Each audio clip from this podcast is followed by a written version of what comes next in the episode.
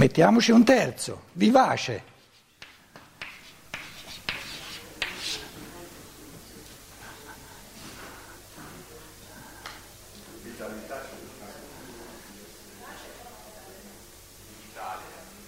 Com'è? Bravo, vitale. Però guarda che col vitale vai via dalla V, dalla seconda V. Viv, viv, viv. Vit. Andiamo in un'area semantica, dicono i semi, semiotici, diversa. No? Restiamo tra le, le, le prime tre, eh, diciamo, i, i primi tre, come si chiama, Buchstaben. Eh. Le prime tre lettere uguali.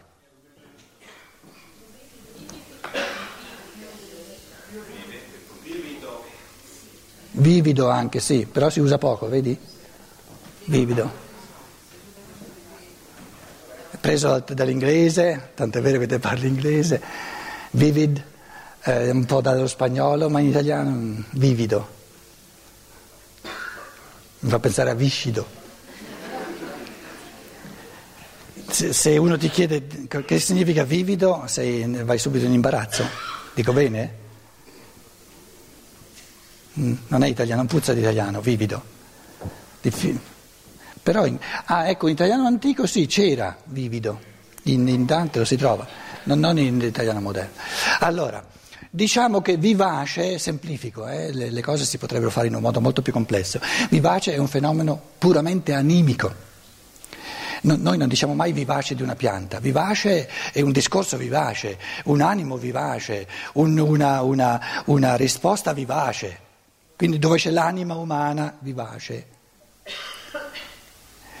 Un cane può essere vivace nella sua reazione ma soltanto per, per, per antropo, antropomorfismo, diciamo, quindi vivace è, è proprio del, dell'anima umana.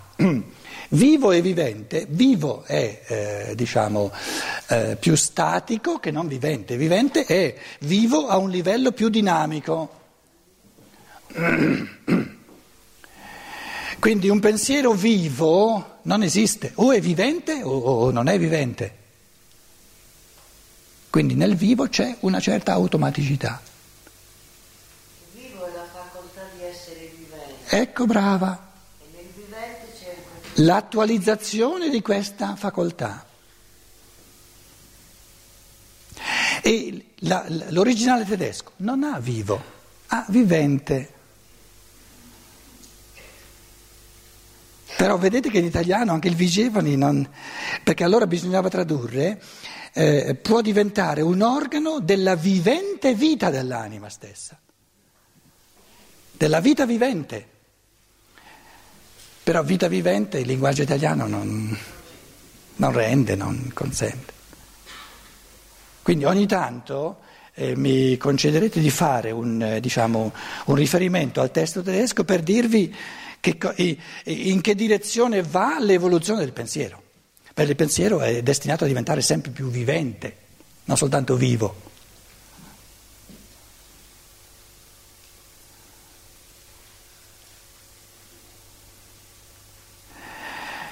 Uno è mezzo annegato, si sta facendo la rianimazione, no? È vivo o è morto?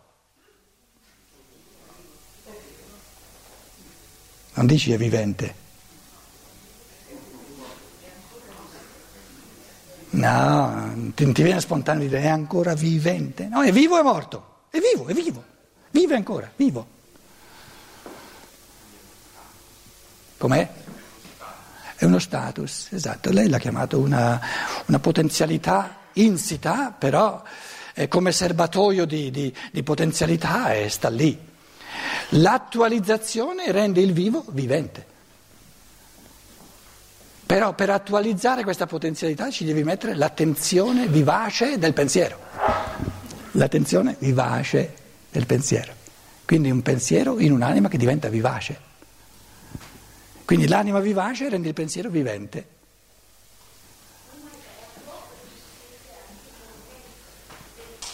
Non ti sente, non ti capisce nessuno.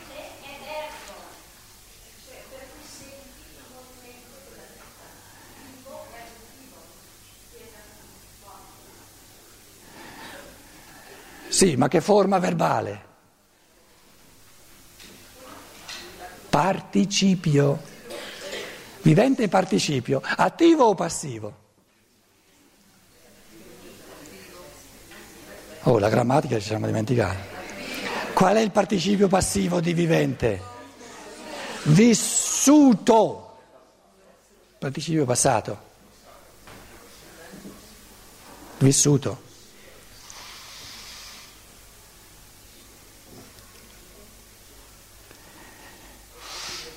Quindi Steiner dice che la, la risposta che verrà data non è una risposta teorica, ma eh, diciamo, la risposta che diamo sul pensiero è una risposta che ci, ci fa portare a coscienza il fatto che nel pensiero non si può vivere di rendita. Di rendita. O rientro continuamente in questa vivacità di un pensiero vivente oppure è morto. In altre parole, in fatto di pensiero non c'è nulla da imparare, c'è tutto da fare. Sul pensiero non c'è nulla da imparare, che cosa devo imparare sul pensiero? C'è tutto da fare. Quindi il pensiero è puro esercizio di attività spirituale. E l'esercizio di attività, di attività spirituale quando c'è? Ogni volta che lo faccio. Ogni volta che lo faccio. Però per farlo, questo esercizio di attività creatrice del pensare, devo mettere in secondo piano altre cose. Non posso, non posso contemporaneamente.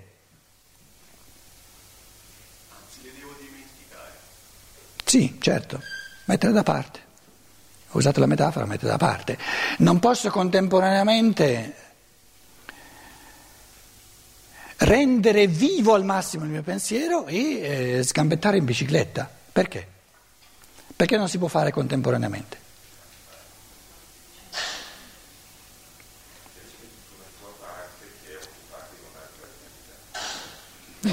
Detto un po' astrattamente, diventa più concreto. C'è gente che dice, per esempio amici miei americani già lo ricevono, io medito al meglio quando faccio jogging. Io non ne ho mai creduto, eh, però mm, eh, guai se glielo dicevi. È un'illusione? Tu dici sì, però dimmi perché. Bello forte così ti sentono tutti.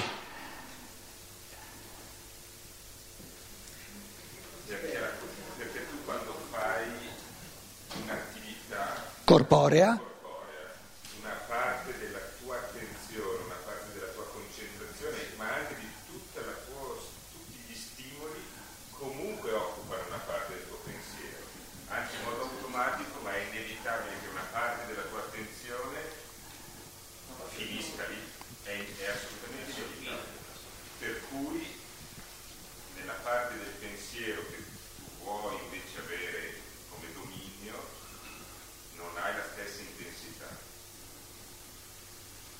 Banalmente lo vedi quando uno guida col cellulare, la, nonostante la guida sia automatica, assolutamente automatica, il fatto stesso non di pensare ma di parlare toglie automaticamente attenzione alla guida.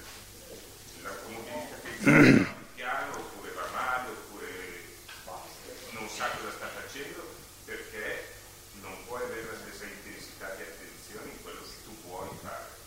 Perché camminare è frutto del pensare. Com'è? Camminare è frutto del pensare. Per produrre azioni da pensiero. Non ci sono azioni senza pensiero. Supponiamo che uno sta andando in bicicletta, non troppo veloce, in pianura. La domanda del pensiero è: è possibile disattendere di tutto il corpo, del tutto il corpo? Perché se fosse possibile disattendere tutto il corpo, allora io posso impiegare, esplicare, eh, eh, dedicare tutte le mie energie ai processi di pensiero che sto svolgendo.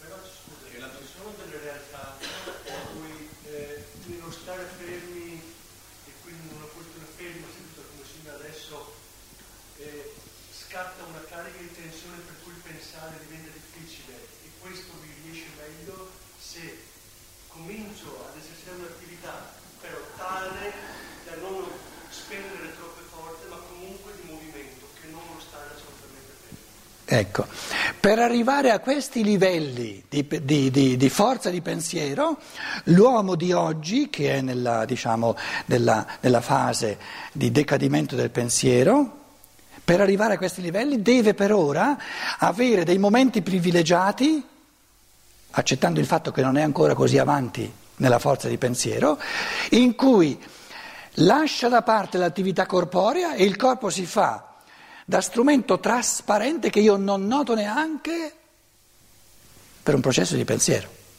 Perché nel momento in cui io sono costretto a notare il corpo, o perché è troppo stanco, o perché eh, eh, la digestione è troppo, o perché mi sto addormentando, o perché eccetera, tolgo via delle forze dal pensiero. Il, la, la, la, il quesito del Buddha che medita con gli arti ripiegati, le gambe ripiegate, queste gambe ripiegate stanno a dire: non agisci nel mondo. E il mondo esterno è proprio l'opposto di quello che tu stavi dicendo, giustamente, no? Lui vuole tornare nel mondo spirituale.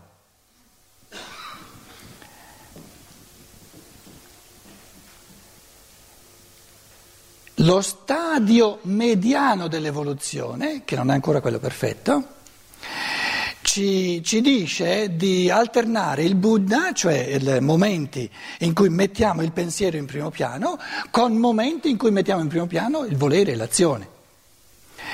Secondo me la tua domanda, però dimmi se ho capito bene, è: perché non riusciamo ancora ad averli tutti e due al cento per cento? Perché non siamo ancora perfetti nell'evoluzione. E quello è il concetto di perfezione dell'evoluzione. Avere al cento per cento il pensiero e l'azione significa spiritualizzare la materia. Finché la materia è materiale, ci tocca alternare. Tanto è vero che gli angeli non lo sanno cosa vuol dire essere uno spirito incarnato nella materia. Essere uno spirito incarnato nella materia significa accettare la legge fondamentale dell'alternanza. Man mano che lo spirito diventa sempre più forte, come tu dicevi, spiritualizza anche la materia.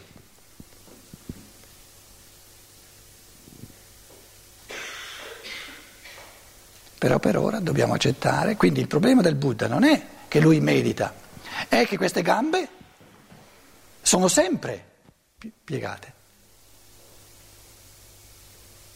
E quindi il Buddha oggi ispira gli uomini dicendo: a quei tempi, siccome le forze dell'io che si incarna nella materia, che agisce nel mondo fisico, non er- erano incipienti, io dicevo: torniamo, per carità, torniamo nel mondo spirituale. No, no, no, adesso vi dico altre cose, adesso vi dico, no? Va bene questi, questi momenti forti dello spirito per rendere la volontà ancora più forte, però poi eh, usciamo dal, dalla sala della meditazione, eh, dove queste gambe erano belle composte per dare al pensiero la possibilità di evolversi, per agire nel mondo in base ai pensieri pensati. Adesso io esco dalla stanza di meditazione e agisco nel mondo. Posso essere e restare altrettanto concentrato nello spirito? No. No.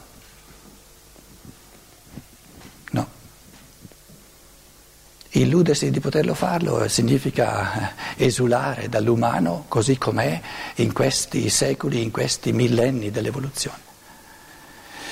Quindi eh, diciamo il, la caratteristica fondamentale, parliamo per sommi capi, eh, dell'uomo dei nostri tempi è di una certa alternanza tra pensiero e volontà, ma un'alternanza però, una certa alternanza. Però aggiungiamo subito che tutto dipende, quando io sono in chiave di volere e di agire, tutto dipende da quanto di pensiero mi porto giù, e posso portare sempre più giù. Però mentre agisco non posso contemporaneamente al cento per cento essere concentrato nel pensare, perché allora non, mi, non, non, non, non, non, non, non, non vedo che con la bicicletta sto andando contro una macchina.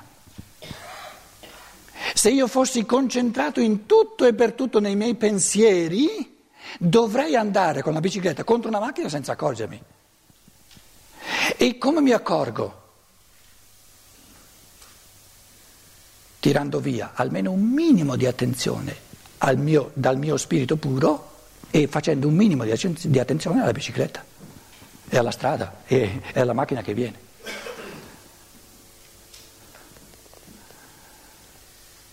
E se voglio essere concentrato al massimo nel mio spirito, eh, la bicicletta la lascio da parte, eh, una mezz'ora.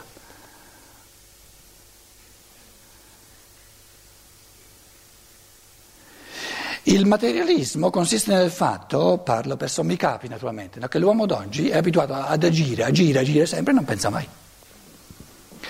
Conosce soltanto il pensare che avviene quasi meccanicamente mentre si agisce.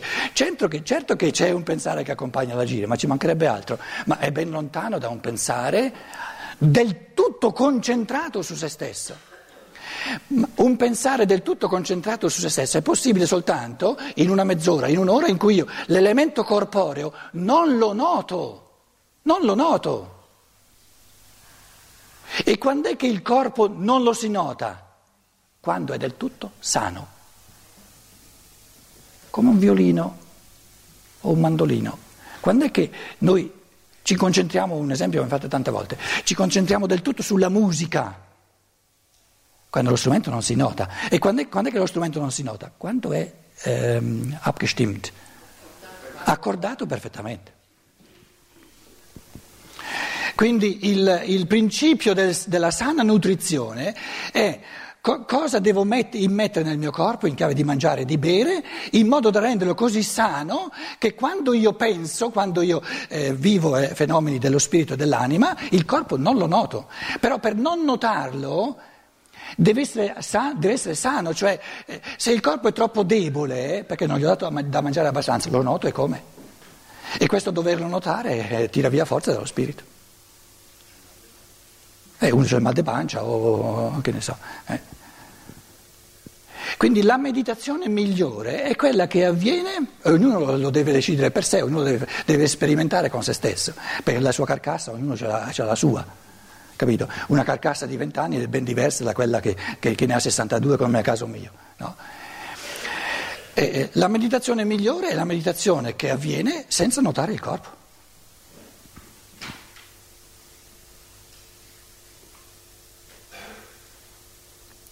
Se uno si accorge di notare il suo corpo, al minimo stando in piedi, mediti stando in piedi. Un altro si accorge, fa, fa l'esperienza che nota di meno il suo corpo stando seduto, stia seduto.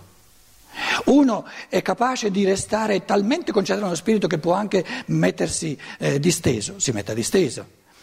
Si, eh, si fa l'esperienza che dopo due minuti eh, si è addormentato. Ha notato il corpo? No, si è addormentato. Quindi va tutto bene? No, non va tutto bene perché la meditazione è finita, si è addormentato. E, e, e ognuno basta che sia sincero con se stesso.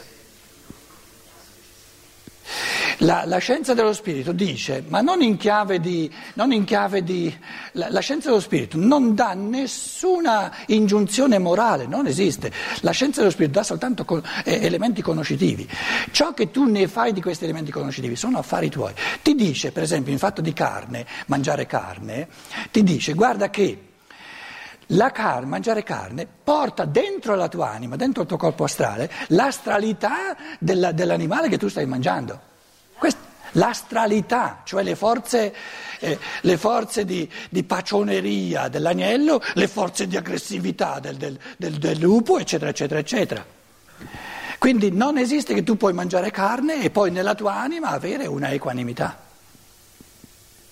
Se vuoi avere, eh, eh, come dire, il massimo di, di calma nella tua anima, per la legge dell'anima che si apre allo spirito è la calma interiore. Soltanto un'anima sempre più calma può aprirsi all'oggettivo dello spirito, perché se non è calma vuole, eh, ha, ha una brama, simpatia, antipatia che vanno in certe direzioni, no? Allora una legge fondamentale ti dice, guarda che da ciò che tu mangi sorgono nell'anima Se tu mangi piante, ti sorgono nell'anima forze di costanza del vitale. Le forze della pianta sono costanti. La crescita è un fattore di assoluta costanza. Se tu mangi carne, immetti nella tua anima, in modo realissimo, passioni dell'animale. Si chiama animale proprio perché è intriso di animicità. E questa animicità che ti viene mangiando la carne ti rende più difficile, decisamente più difficile, un cammino di spassionatezza, spassionatezza dello spirito. Passione spassionato.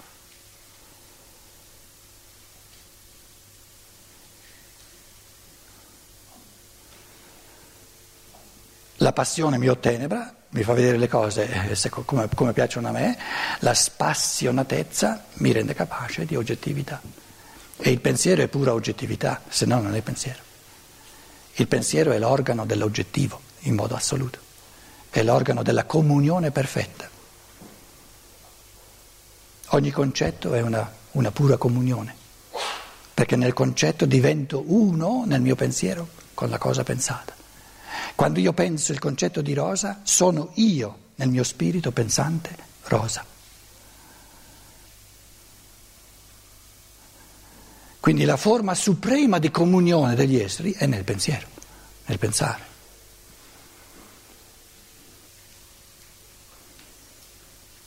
Facciamo una pausa di um, venti minuti. E poi vediamo se ci sono domande, eh, altrimenti continuo poi col testo.